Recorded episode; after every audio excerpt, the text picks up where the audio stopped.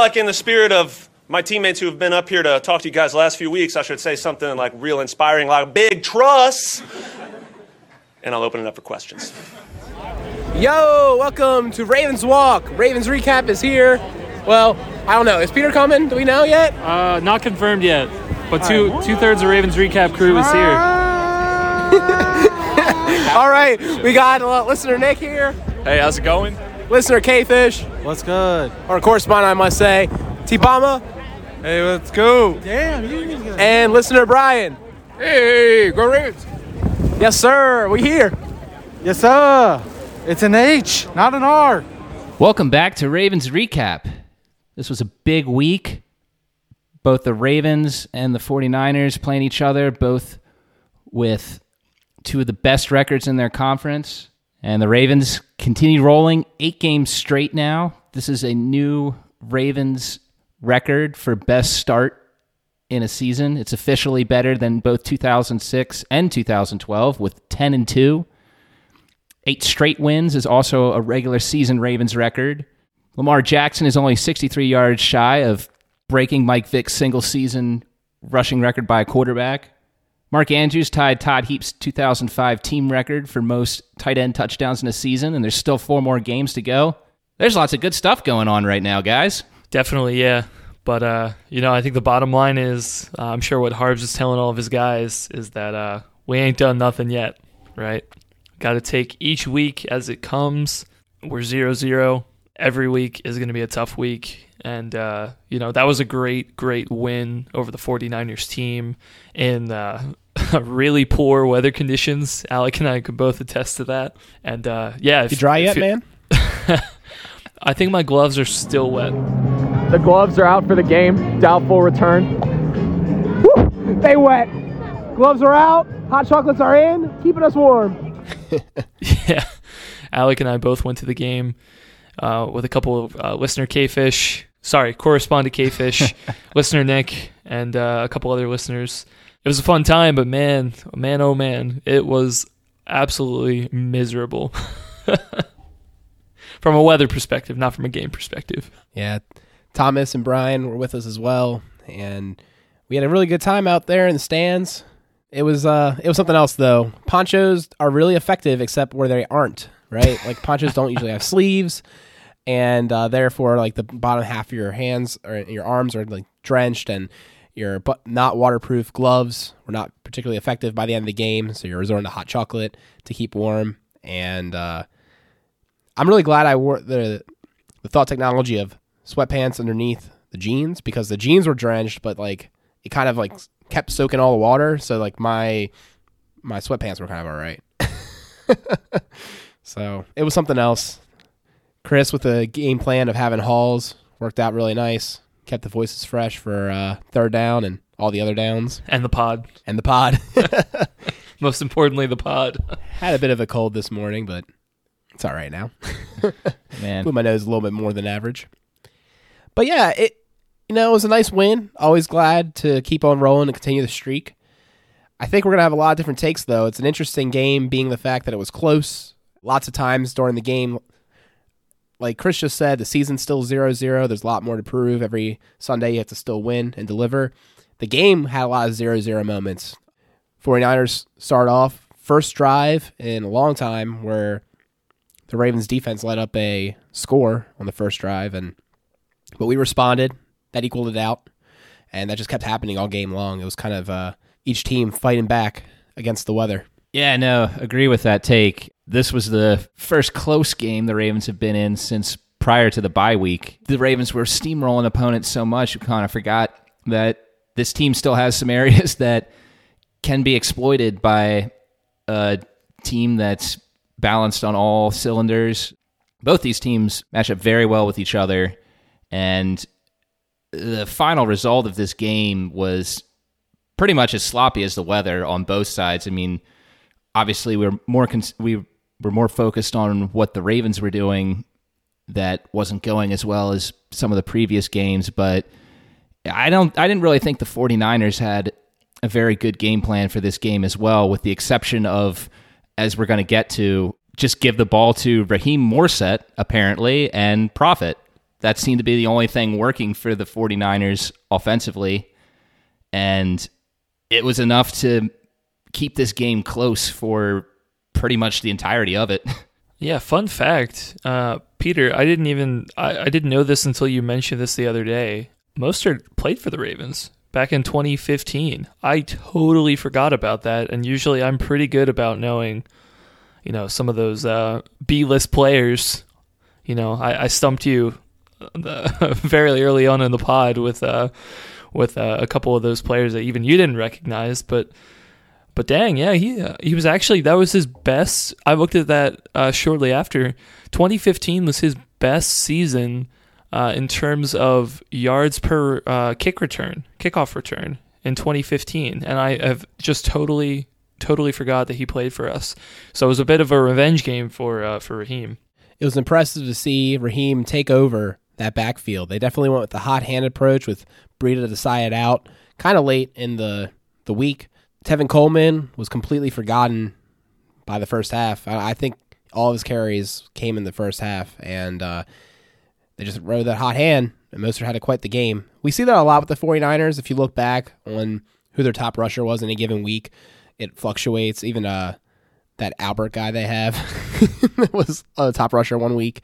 So, yeah, they they seem to like just go to the hot hand, and uh, we had zero answer for what they were doing in the run game. It was kind of embarrassing. I know that the weather played a part in that, but it reminded me a lot of the Cleveland game, just seeing missed tackle after missed tackle, huge holes. You guys have any idea what happened there? Part of it was the weather, like you said.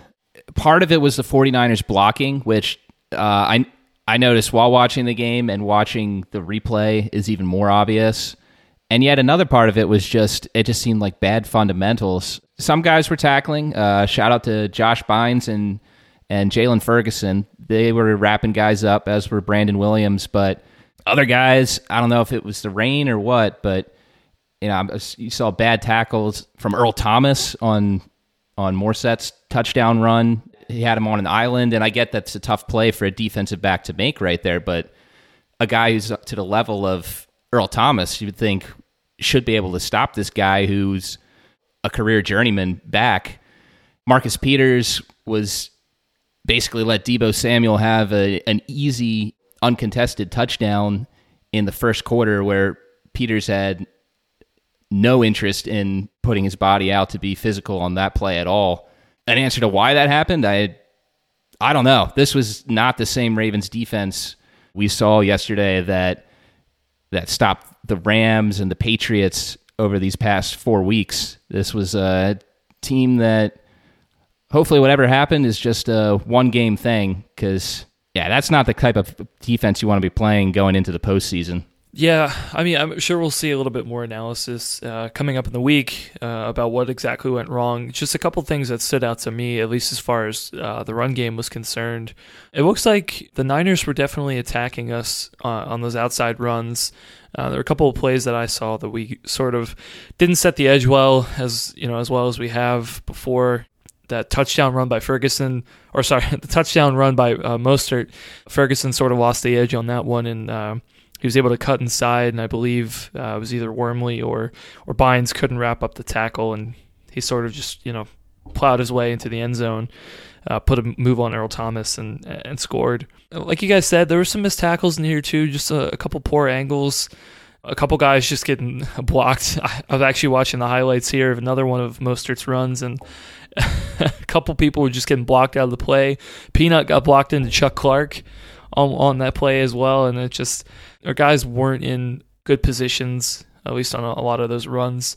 The other thing I, I think is interesting, I, I don't know if this is a, a scheme issue as well, but I know one thing I did notice is that we had a lot more uh, three down linemen in this game than we usually do. Uh, Wormley was definitely in, a, in on a bunch of snaps. Not saying it's like his problem out there, but it's definitely a different defense that we have been running over you know over the last couple of games. So I wonder if you know maybe that had something to do with it. If the guys like, weren't super comfortable in that scheme or hadn't practiced it as much, it might have something to do with it. Hopefully, Wink can put the guys in the film room and you know coach them up a bit and you know hopefully be able to mask this issue uh, moving forward. But I think also we just have to give credit where credit is due. The 49ers are the second best rushing team in the NFL this year, right behind the Ravens. Well, not really right behind the Ravens because the Ravens are, you know, close to 60 yards a game ahead of them. But still, these guys got a really good scheme. You know, there's a reason why they they can run the ball with all three of those guys and Breida, Coleman, and Mostert. They're not big name players. they these are just guys who have are running behind a line that's blocking well, doing a good zone blocking scheme. A guy who really killed us on the outside in this game was a guy we thought would be killing us through the air, but only got two receptions for just 17 yards. Was George Kittle? George Kittle had a, had some really exceptional blocks on some of those long plays, including that uh, long touchdown Mostert had. You got to give credit to the 49ers that this was a great test for this defense. And you know, if you want to make the Super Bowl, like we think this team can, you're going to have to beat all the teams. So this was a good test, I think, for the Ravens. I think Wink's going to continue to be looking at this film, see what these weaknesses are that maybe the 49ers exposed a bit, and see what they need to patch up. Yeah, Kyle Shanahan's known for uh, leading a good offense, and I think they're able to scheme really well. So I think that definitely contributed to seeing the success they had on the ground. I'm still not that big of a believer in Garoppolo, particularly after seeing him.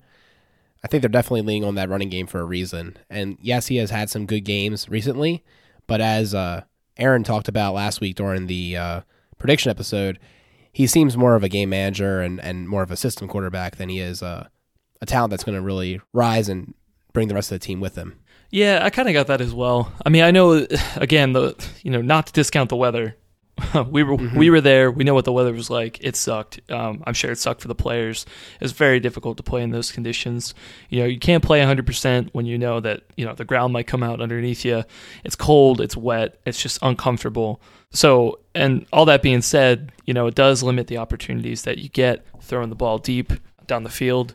The ball's wet the wind swirling, you just can't do it. You, there are only a couple shots that you could take per game, even if you have like a super strong armed, you know, quarterback like somebody like a Josh Allen or you know Joe Flacco, Matt Stafford, somebody like that, right? So Lamar didn't take that many shots downfield, and Garoppolo didn't either. It just felt like uh, the 49ers were doing too well on the ground to be able to take a lot of those shots, and and even when they were in situations that they could have, I just I didn't feel like. I didn't feel like the Ravens were in all that much danger, to be honest. But I mean, hell, if if we get a rematch with the 49ers in the Super Bowl, uh, here's hoping. Uh, and the you know conditions are much better. February in Miami. Hopefully, uh, weather conditions are a lot better. I definitely expect to see more from Garoppolo, but yeah, like you said, Alec, I'm I, I'm still not I'm still not sold. I'm still not sold on the guy. For me, I was actually a little surprised by Garoppolo. I thought he did better than I was expecting, especially considering how likes of Tom Brady and Deshaun Watson have looked against this Ravens defense in clear weather.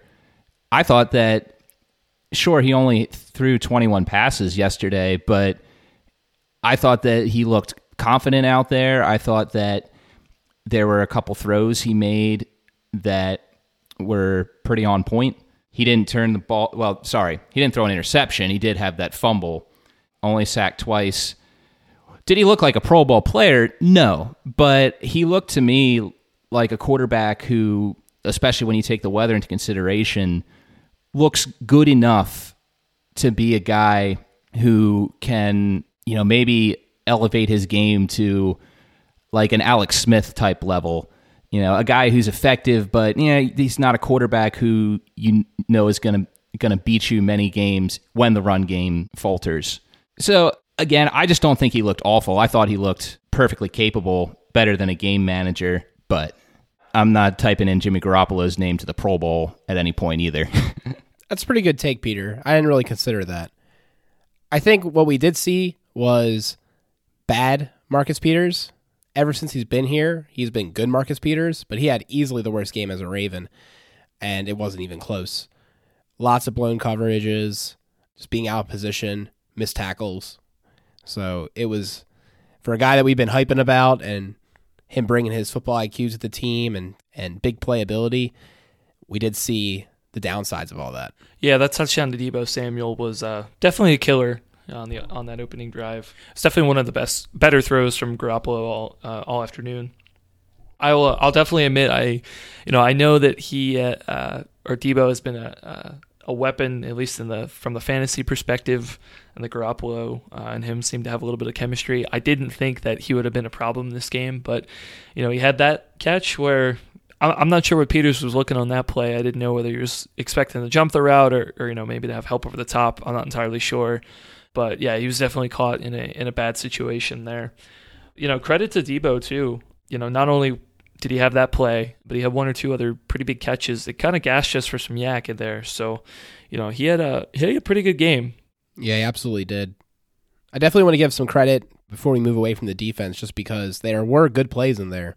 Chris Wormley with an incredible batted pass, and as Peter pointed out, Chuck Clark was able to get the fumble on that sack play. Uh, at the stadium, I was excited about the sack and a third down, big sack.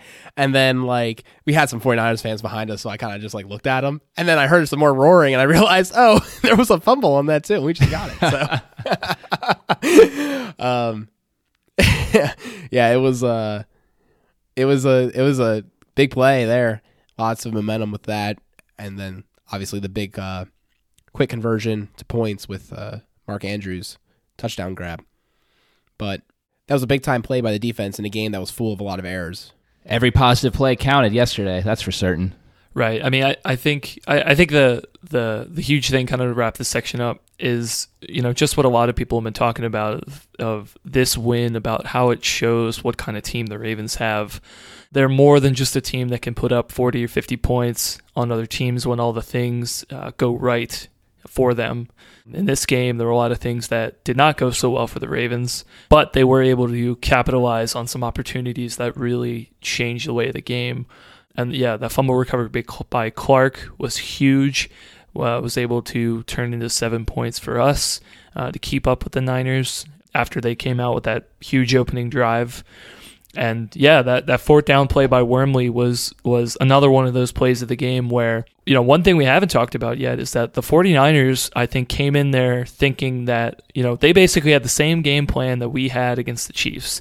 And they said, you know, the Ravens are too good. Their offense is too good. They're going to score on too many opportunities. Therefore, we need to convert on fourth down as much as possible. So if they, you know, find themselves in a situation where they're in fourth and short, they're going to go for it because they know that they needed to keep up with the score. And, you know, that was an opportunity right there. It was, you know, I believe it was fourth and five. They had already gone for fourth down, I believe, like two or three other plays in the game. That touchdown pass to Deebo Samuel was actually another fourth down. And, um, you know, fortunately, on uh, on the play that Wormley had, you know, he was just in a good position, was able to knock it down, you know, because that could have easily been another six points, which, you know, would have turned the game. So, yeah, I mean, definitely credit to you know Shanahan and the 49ers for coming in with a you know aggressive game plan of being able to you know keep up with the Ravens. They came up a little bit short, but you know I'll tell you it was I, I was a little nervous. I was definitely a little nervous that game because they were uh, they were bringing the heat. So moving on and um, you know like Chris was saying the 49ers were trying to strike fast in this game because the Ravens have an offense that has shown in these previous weeks that if you don't strike fast, they're going to bury you pretty quickly.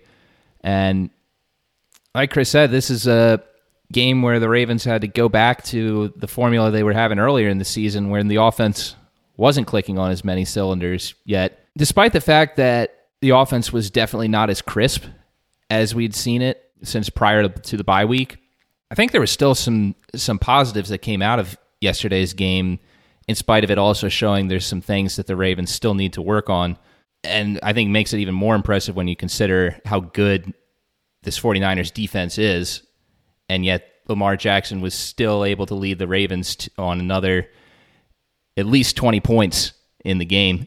Yeah, I mean, one really great thing I think came from the offense is that they did a great job of mostly bottling up San Francisco's uh, front seven.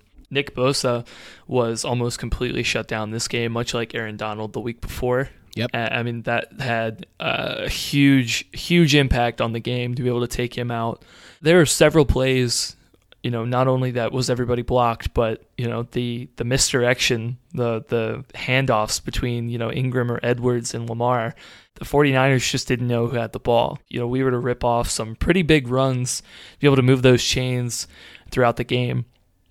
Now they weren't all there, but for the most part, I, I think the guy should be happy about you know the execution of a lot of those uh, run plays. Well put, Chris. I think whenever we ran the ball for a conversion, it worked out. Uh, it was the passing game, which Lamar was quick to point out he was really, really affected by the weather and didn't have the performance he wanted out of himself. We've seen him miss passes in previous games, but we saw more misses in this game than normal. I will say I have some pretty good clips that I'll include in the show notes of how we were able to completely handle Bosa for a majority of the game. Some of the great blocking by Mandrews on the Lamar touchdown run, but also a play I definitely want to talk about was the, I guess it was a sack, but kind of a no gainer on Lamar.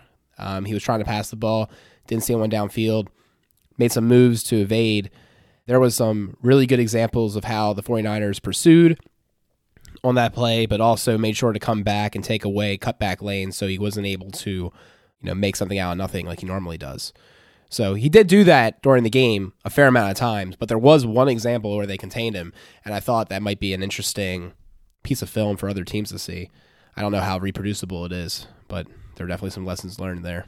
Well, that's the thing. I think that it's just so hard for these the teams to sack the guy even once they do do everything right. I mean, there were some other instances in the game where that exact same thing happened, but Lamar gosh, there was at least one play I can think of that's getting replayed a lot where he just out juked the cornerback, uh, whoever number 24 is on San Francisco. and the right. guy's literally tripped over his feet and just fell in the in a puddle because granted part of that was the rain, but still like like Lamar was running on the same field as well. yeah, they showed that play to a bunch of Ravens players and got their reactions and they're like I think Ingram said Lamar just doing Lamar things. exactly. Yeah. I saw Jimmy Smith's reaction too. He was like, "I'm glad I wasn't on that play." yeah, and you're absolutely right, Alec. From what I saw, and I even heard Lamar uh, in one of his post game interviews say the same thing. There were a lot of plays where he threw behind receivers that generally, you know, he's not missing those throws. Um, he had a chance. I, I think it was the drive where they settled for the first field goal to hit Mark Andrews in the in the end zone for a second touchdown. Andrews had three defenders on him, but he had all of them beat. But Lamar threw it behind him where the, the defense was, so there was no chance of that happening. On the failed fourth down conversion, the play before that, Lamar had Seth Roberts right at the line of scrimmage, and he threw that behind him. And there's other plays we could we could point out when we're looking at this, but the encouraging thing about this, as Ravens fans, is that Lamar certainly had one of his worst games passing that he's had in a while, but yet he was still able to get over 100 yards rushing, still able to get two total touchdowns, and the Ravens still got the win. I mean, there's not too many teams in the NFL that have a player of the caliber of Jackson that when they have a bad game passing like that can still beat one of the best teams in the NFL. That's huge. yeah, I think uh, you know, like a lot of people have said as well. Even though it was kind of an uh, up and down game for most of the game, I mean, when we got the ball back with six and a half minutes, I mean, did you guys think that we were going to have one drive to eat up the rest of the clock and win the game? I certainly didn't expect it. I, I thought that we would run the clock down a lot. I didn't think that we would completely run the clock out and kick a field goal in the last two seconds. I mean, that was absolutely huge for him to lead a, a, a drive to eat up that much clock. So, like you said, Peter, I mean, it's it's awesome. You know, the the rushing stats are awesome, the touchdowns are awesome, but you know that situation there, just to be able to close out the game and prevent San Francisco from even scoring anymore at that point was was absolutely huge. I tell you, this is crazy. I'm looking at the uh, percentage of win, I guess, throughout the game, the win probability and it just nosedives right at the end. And it seems like the play before uh, Tucker's game winning field goal that we'll talk about later was 85.3% chance of winning, but before it, it was uh, much higher. Like when the drive first started, actually, it looked like uh, it was actually for the first time in San Francisco's favor. That is an interesting um, play that I wanted us to discuss. Is that decision to go for it on fourth down, fourth and five in the rain when you just saw that your quarterback is having some difficulties hitting guys in stride in the weather. I know that we're all really on board with with what Harbaugh's been doing in the aggressiveness, and that more times than not, the Ravens are going to get that fourth down. Just because it didn't work doesn't mean that it's a bad call. But I'm just wondering if where's the line on that in a in a close game that the Ravens are gonna are gonna do? Is it are we to see a playoff game? Maybe not even this year. Maybe you know in a season coming up where we have such confidence in this team because they're routinely converting fourth downs, but the coaching staff misreads the the team's momentum or the the situation, and it ends up costing the Ravens in a close game. Yeah, I can kind of see it. I actually want to talk about one other call uh, after this, but I will say to Harbs' credit on that one. So at at the half, right, we were up 17-14. So there was only six more points scored, right? Niners got a field goal, we got a field goal to win the game. So that means the defense had already held the Niners to about three points, and I believe, uh, guys, correct me if I'm wrong. I believe those three points came on the uh, Lamar's fumble, actually. So I think the defense is doing a really good job in the second half. So I, I can kind of see where Harbs is coming from and be like, hey, you know what? We've, you know, we did made, made our adjustments. Defense has been looking good. They're holding the 49ers to essentially no points, you know, aside from the turnover. So, you know, even though Lamar is having a little bit of a struggle, hey, we're number one offense in the league. I think we can rely on our guys to be able to make a play and convert here and, you know, potentially, you know, score on the end of the drive or, you know, put it out of reach or, you know, something. So I, I can kind of see where he's coming from. I, I didn't hate the call. There were there were one or two other plays prior to that actually that I, I actually didn't like the call. But in this situation, I, I thought it was okay. I was a fan of the aggression. I get what you're saying, but this offense, I I usually trust them. Um, I haven't I haven't I guess not trusted them all year. I think the thing is though, you didn't want to give that team any gimmies, right? Like that was the because we saw how easily we took advantage of the gimme when we got that fumble, short field, quick conversion for a touchdown. They have definitely have the skill players. We are talking about how Deebo was having a good game to be able to pull stuff off like that. I will say the reliance on the pass, and they did eventually get away from it in some of those situations, did surprise me because we did have a, a day running against them. Now, granted, Ingram and Gus Edwards were a little less productive than normal, but Lamar, for instance, was just tearing them apart. I feel like it's one of those things where you could lean on that run game until they stop it, until they take it away. I agree with what both you guys are saying. For me, I, I just I think that it was just I wasn't sure if I liked the call or not going going for it. I'm still not sure if I liked it, regardless of what happened. it was just something that had me thinking. Like, obviously, you want to trust the team's strengths, but just but what's the what what's the line that they want to cross with this aggression? Yeah, the other difficult thing too. I mean, it was a fourth and five. If we were a fourth and two, I'd feel a little bit more comfortable to call. Fourth and three, probably be a little bit more comfortable. So, like you said, Alec, I mean, we could probably, you know, either do a, a pass or a run in that situation. Fourth and five, even though Lamar is having a pretty good day on the ground, it, it wasn't that kind of day that Ingram and Gus could, you know, maybe pick up five yards in that situation.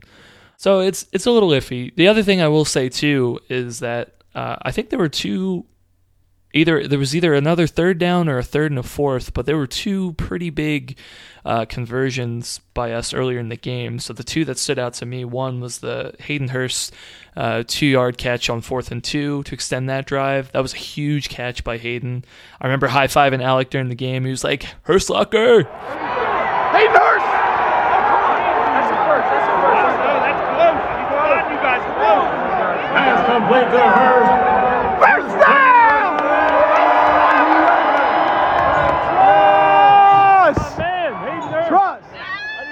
I had to give him a high five. but yeah, I mean that kept the drive alive. Uh, we were able to move those chains, and then uh, I, I, guess I think it was a third down catch. Maybe it was a fourth down. I don't know if you guys remember, but that catch by Snead also to extend a drive. Yeah, third down That was the third down. Yep. Yeah, I mean that was another absolutely huge play. The situations were a little bit different, but still, I mean it was fourth and short, fourth and medium, or third and medium in, in that situation. The guys were making it in, in in some of the situations, so you know I I could I could really see it going either way, you know, because like you said, the 49ers I think have played they played the best defense I think that we've seen this year. They played they played us very well. Really, really great team from those guys. And so not all the plays went our way, but I think there were there were enough I think on that day to say like, okay, you know what, we we probably have a good chance here to be able to convert it. And if we don't, then you know we have Chris Wormley to save the day. That's right. Dude, I love the game that Chris Wormley had yesterday. I know sometimes I like rag on him as just being like, you know, a guy who who's just a guy who does everything he's supposed to do, but doesn't seems like very replaceable. He really stepped up and had a, a great game yesterday. That batted pass was timely. I, he was been in the backfield a couple times, had some stuffs for loss. I think it was one of the best games he's played as a Raven yesterday. Yeah, and I also want to give a shout out to Tyus Bowser, who doesn't seem to really have made the. Uh, it doesn't seem like he actually made the scorecard in any other way other than a pass defended. But that pass defended, if it's the same one I'm thinking of, was a near pick. And uh, I think if the conditions were a little bit better, he would have had the footing to be able to complete that pick attempt. Yep. He was covering George Kittle too. Not that that was a great throw by Garoppolo, but still, I mean, he gave Kittle no chance on that play. Speaking of questionable situations, uh, what you what you guys think about the uh, challenge to try and overturn that non-pass interference call? I'm glad you asked. So I was for it at the stadium, even though I didn't think it would get changed. However, I didn't realize this, but apparently the league has been shifting as far as calling them, and it's been it's either was six and twelve this weekend or six and twelve the last two weekends. Basically, ever since we had that um that the one we got away with against Houston. So it went from like a paltry like five percent conversion rate weeks three through eleven or whatever to 50-50. So something's changed as far as how they're calling those. And and apparently it's not the plays. Like if you actually look at the plays, you wouldn't think there's anything different. it's just they're not calling quite the same. So I think I you thought it was a decent challenge. I think he did say the reason why it has changed. and we weren't going to get one because of it. we, we were due, right? Yeah, I mean, in real time, when I first saw that play, it looked to me like the safety was just going for the ball, and I initially thought that if that got overturned, despite the fact that it'd be in the Ravens' favor, I wouldn't be in support of it because I'm like, that looked like a football play to me, like a guy going for the ball. When they replayed it, at least the sh- angles they were showing on television, you did see his right arm flail, and it did kind of look like you could read the play that he was going for the ball, but at the same time smacking Andrews on the head. In which case, I think that that should have been pass interference and a penalty. I think with how hard yards were to come in yesterday's game, I think it was a good challenge because it could have gone either way. But yeah, that's that's still a very interesting experiment the NFL is going through. That I think every fan base is Yeah. still not sure exactly how we feel about these plays being able to be challenged and the rate at which they're being overturned, which seems to be very random. I wanted to also talk about the roughing the passer that benefited the Ravens. I kind of felt like that was a, a weak call. like, I think if it was the other way around, I would not have been very, pleased about it. What'd you guys think? I think that this is the first time in Ravens history where a Ravens quarterback has graduated to the A list of players that must be protected by all costs. Dude, the NFL is getting Yeah. everyone. You you heard Aaron gush about Lamar Jackson last year. I, I've when I was out west back in October, I was hearing people who are Rams fans or Steelers. Even this, I even heard from a Steelers fan how how much fun it is to watch Lamar Jackson. The guy is making money for the league, and they see that he's going to make money for the league for as long as he's in a Ravens uniform and is healthy enough to make these plays. So you best believe the league wants him to be healthy. when Flacco was back there, they were like, they were like, you know, they'll just let him get pummeled because everyone thought Flacco was boring Joe. But Lamar Jackson brings this electricity with these plays. So for once, this this shadiness that we all know goes on with the refs is actually benefiting us. Yeah, uh, yeah, I'm, I'm I'm with you, Alec. I, I think it was a ticky tack call. I probably wouldn't have called it. And for the record, yeah, for the challenge, I, I didn't think it was a good challenge. I thought it was just a good football play by the 49ers, you know, by the safety. I figured that if we got called on that pass interference call uh, on Humphrey, uh, I believe that was the earlier in the and earlier in that quarter. It looked like Humphrey didn't really make a play for the ball, and I can understand that going against us. I thought that was a, a fine call. But that being said, like I, I, didn't think the the 49ers safety uh, impeded Andrews that much. I thought he was just making a good play on the ball. So I I, I wish we would have kept it. Fortunately, we didn't need that timeout uh, because we were just running down the clock. But I do think it's interesting though. I didn't I didn't know about the stats apparently that the the the front office is uh, overturning more uh, pass interference calls. It's interesting. So Harbs was all about all three phases. all three phases, and uh, and uh, you know it was a, it was a it was a gritty game, you know, and I think it's a grit win for us. All three phases, definitely a team win. All three phases contributed really well. And that was not any more clear than this game where we had Koch punting, first time that he punted with a Lamar Jackson led drive since week nine, which ended a 12 straight scoring drives, 10 touchdowns, and two field goals by the Ravens. So, what happened there? Well, first punt was pretty good. Second punt was real good. That was when uh, Chris Moore was able to come in and swat that ball, and it was fun to watch in the stadium. It's been fun to watch in all the replays. That was an amazing play. Yeah, that really was. And, you know, we're talking once again about plays you had to watch a second time to really see what happened. I thought initially that ball hit the pylon and that was going to be called back or the 49ers would throw a challenge flag and then it would get reversed. But you saw it on the replay. I think there was two blades of, of turf between the football and the pylon when Chris Moore got that. Props to Chris Moore, who has been in the doghouse the past couple weeks, to come out there and make a insanely important play there.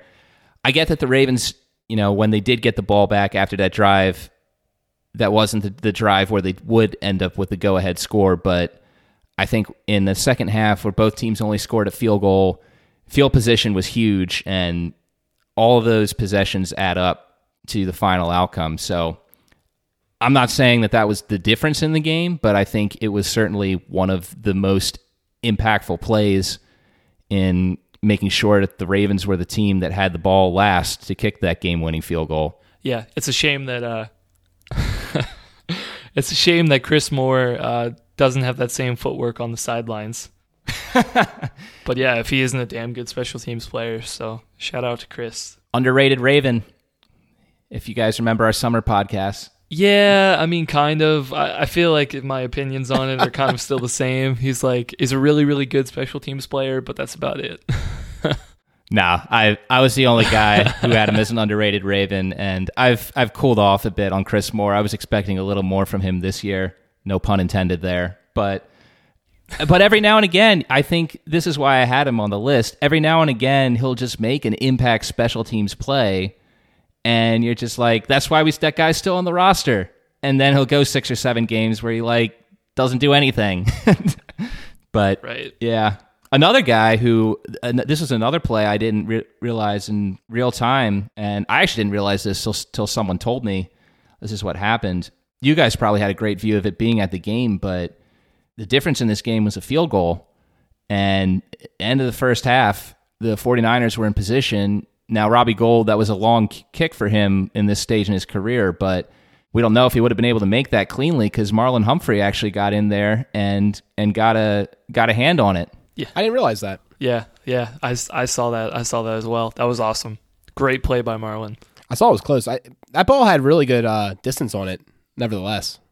So I, I, I didn't realize that he actually had a, a touch on it. I know it was close. Yep, Very nice. and he came in and he blitzed the or not blitz whatever it is uh, rushed the kicker from from gould's left and knocked it that way which made it hook right a bit and that might have been the difference between him making it and missing it alec if you're saying it looked like it had the distance so heads up play there by humphrey Yeah, it looked like it just sailed a little bit to the right when I was watching the replay.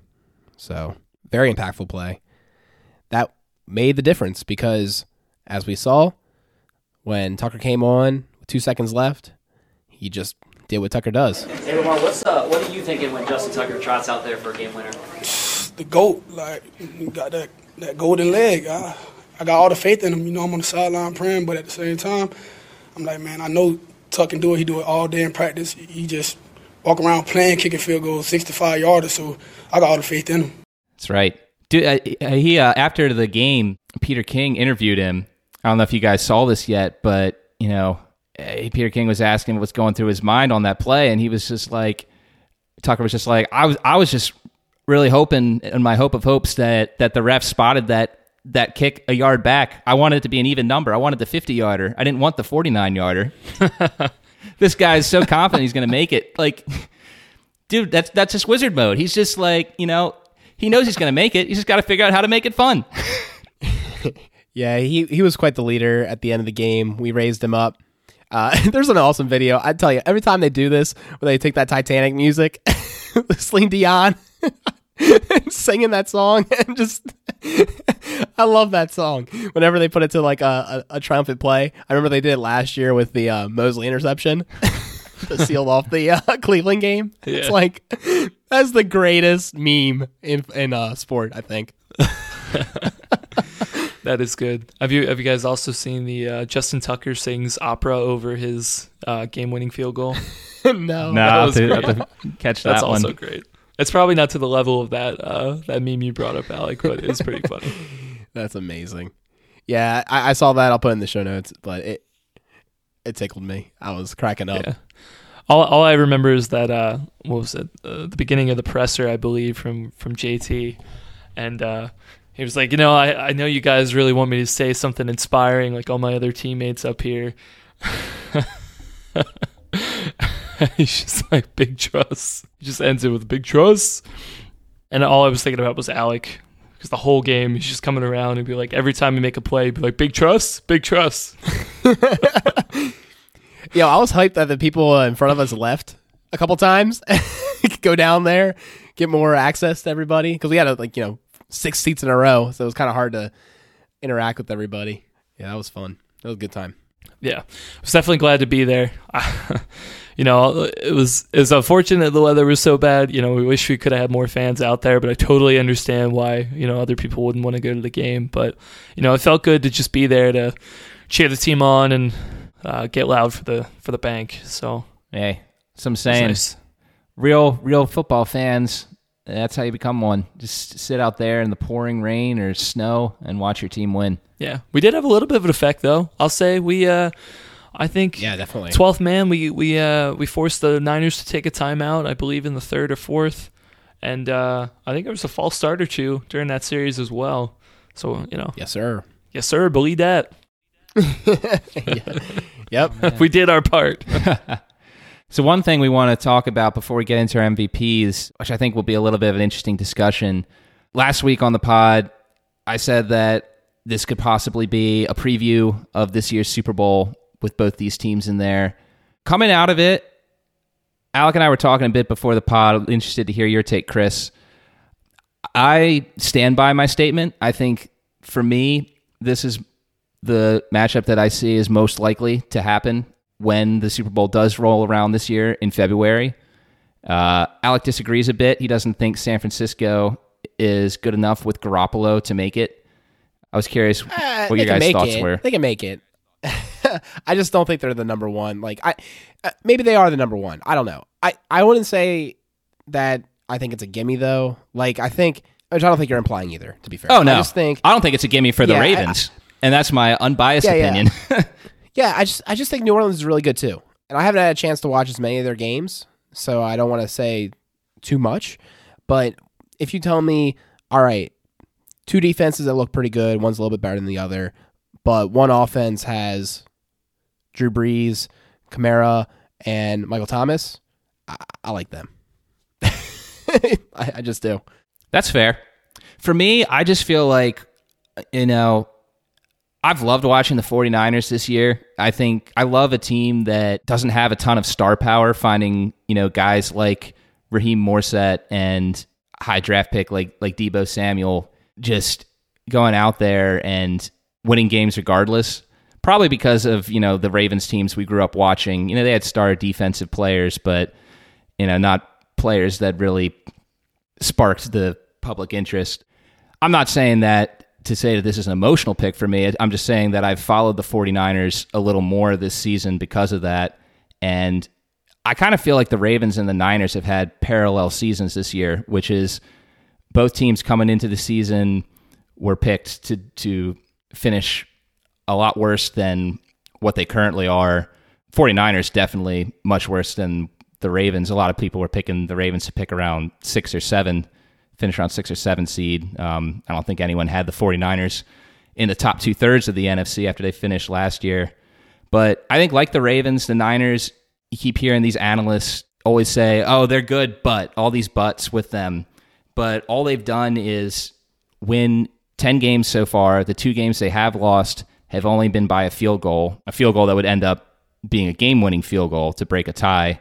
I just think, like the Ravens, they just got a good feel for what their team is, good coaches around them that are have a good scheme in front of them that's playing better than their talent is.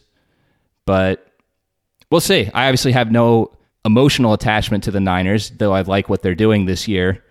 And I actually kind of hope that we don't see them in the Super Bowl if we do make it, because I think we actually do match up better against a New Orleans team or a Green Bay team, especially after what I saw on Sunday. But yeah, that's just my thought. Despite the fact that they don't have the star power at the quarterback, I think they have less holes than a team like Green Bay or or New Orleans or even Seattle has this year. I'm with you on that. If if it didn't rain like it did, I, I do feel like Lamar probably would have had a little bit more room to run, I think, or uh, space to make some plays with his arm. But uh, that being said, so with the Niners, especially with that defense, I mean, the, those guys are just so fast and so strong. And I, I really think overall they had a really good game on defense. So yeah, I mean, who I mean, who knows if we were to play these guys again, you know what the what the rematch like might look like. But I'm kind of with you. I, like it, it would be cool, but like also, nah, I'm good. if Seattle wants to knock them out, we'll play them again. Like, all right, I'll do that. but like, I wouldn't be that upset. Interesting. I like it when we all have slightly ah, different takes. I, yeah, I, I kind of feel like I'd rather have 49ers over Seattle, personally. But I don't know. We beat most of them already, so it's all good. I mean, yeah, we beat the Niners, we beat the Seahawks, we beat the Rams. I mean, we don't play the Packers or the Saints or the Vikings this year. Uh, I, I, mean, I think we'd beat the Cowboys if if they even make, you know, if they even win the division. Dude, they Dude, Washington is What a pathetic team. Washington is still theoretically in that division race at three and nine. I know they look, yeah, yeah. That is the. They are easily one of the most disappointing teams in the NFL. How can you have a quarterback that seems like somewhat competent, one of the best running backs in the game, guys like Amari Cooper, who I know has been a little banged up, a defense that was supposed to be good, and then like just be so incredibly mediocre? when you have a head coach named Jason Garrett, Yeah, it's so good that the Ravens did not end up with him because, whew, that would have been could have been us. miserable. Could have been us. So be thankful for John Harbaugh. All right, guys, let's get into our MVP picks. Who wants to start it off? I want Chris to start it off just so I don't steal his. I feel like I might steal his this week. Ah, Can I give it the whole offensive line? Sure. It's so hard. It's so hard to pick a guy. I think I, it's it's got to go to the O line, man. Like just being able to block the 49ers front seven for most of the game, you know, to shut down Bosa. I it, it, was an effort. I mean, he was he was going one on one against Stanley. Uh, he had a couple of blocks, you know, from Bozeman, from Orlando Brown, from Yanda. You know, a, a lot of the those guys did really really well. And one guy we, we we talked about a lot last week for stepping in for Skura, uh, Patrick Mekari. Again this week, we didn't even mention the guy because he did so well this game. You know, we re- you know we we did not see you know any step down from him this game. You know, it didn't look like the Niners were going after him, and even if they did, it didn't really seem to affect us much. So, you know, the guys up front just did a- an outstanding job, I think, for for what they were given. It could have been a lot worse, especially with our with our guest Aaron. His his bold prediction. He said that you know Lamar was going to get sacked five times, and you know they didn't even come close to that. So. Um, big shout out to all the big guys up front for having a heck of a game. Man, I was even going to give you this guy, but for me, I'm going to cheat. I'm going to give a second MVP if Alec doesn't say this guy, but I'm going to give an MVP award to Chris's guy, Hayden Hurst. In these close games, I like to pick, you know, just like I did with the Ravens Steelers game, I gave the MVP to Gus Edwards because of one play he made that I thought was pretty impact on the game. You know, on that last drive there, the Ravens were at first and 15 at the 44 yard line. The 49ers, they've got Jackson. He's running to his, his right. And Hayden Hurst makes the play that, that Carlos Hyde couldn't make when Deshaun Watson tried it against the Ravens a couple weeks ago, where he's doing that tight end delay close to the line of scrimmage and makes that clutch catch and gets the Ravens within, you know, field goal range.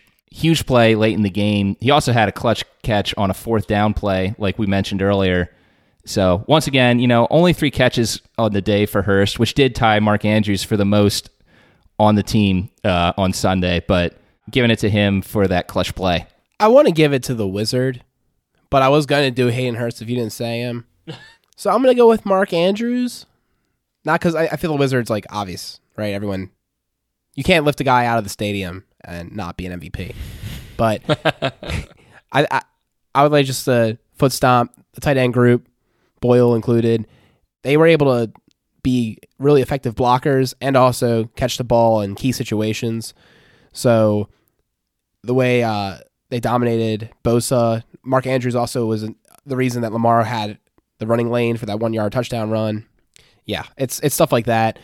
Th- that team relies so heavily on the tight end group that I just wanted to bring it up. So Mark Andrews MVP.